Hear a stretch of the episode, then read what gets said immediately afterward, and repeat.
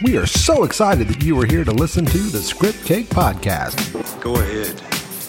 Make my day. We want to help you develop your idea into a great screenplay, and who knows, maybe you'll write the next big blockbuster. So you're telling me there's a chance? Yeah! Well, there's always a chance, but let's not get ahead of ourselves. Are you ready to learn about screenwriting?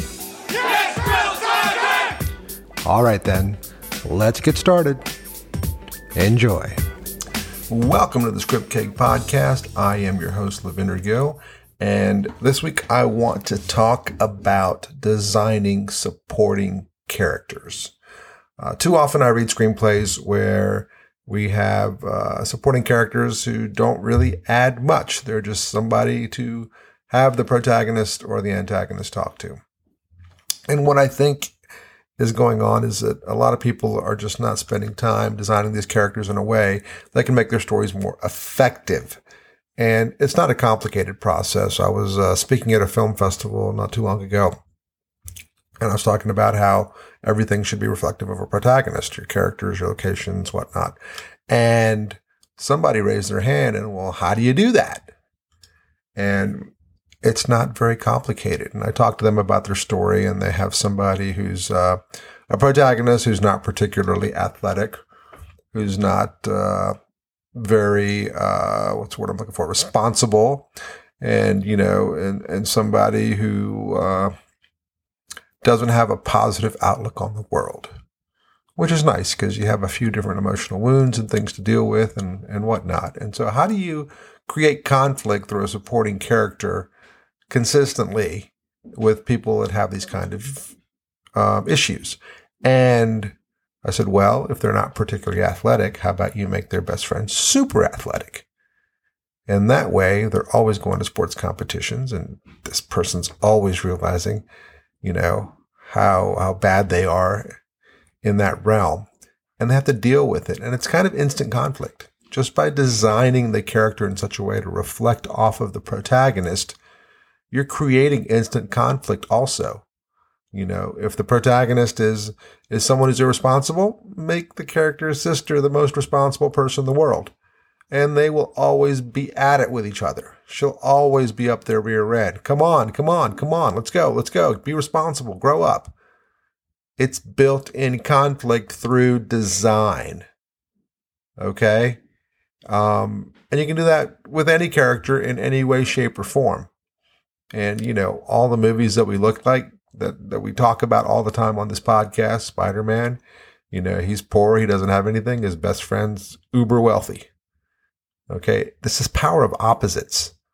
It's, it's an imperative in screenwriting because it cuts to the chase.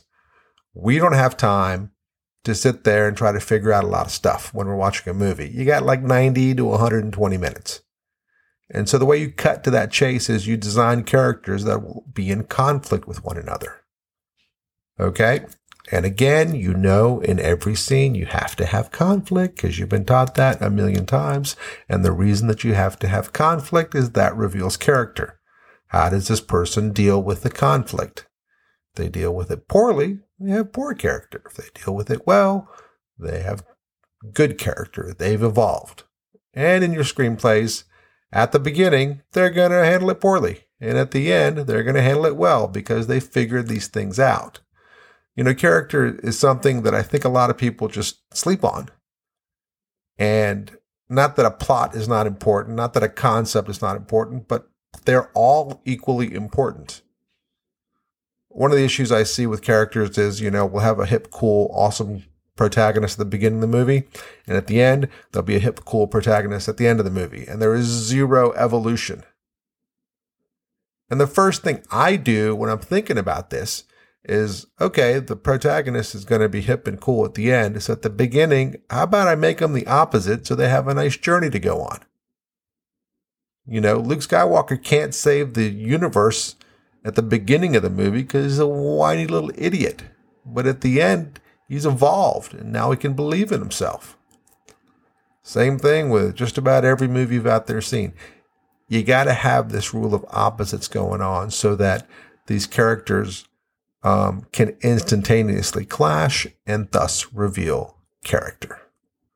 So when you're designing your supporting characters, don't just design them based upon what happened in real life. It was me and my best friends and we did this thing and so they're all going to be there. And you know, for the most part, our best friends are almost identical to each other and don't serve more than one purpose. In the movies, that's just not going to work.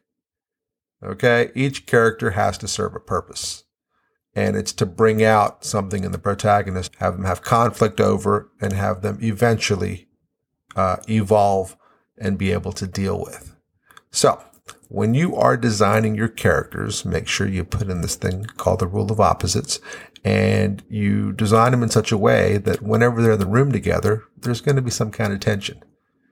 Okay. At that point, it's not hard to add a little plot or concept stuff in there that makes the situation explode, which makes it more entertaining and allows our characters to reveal information.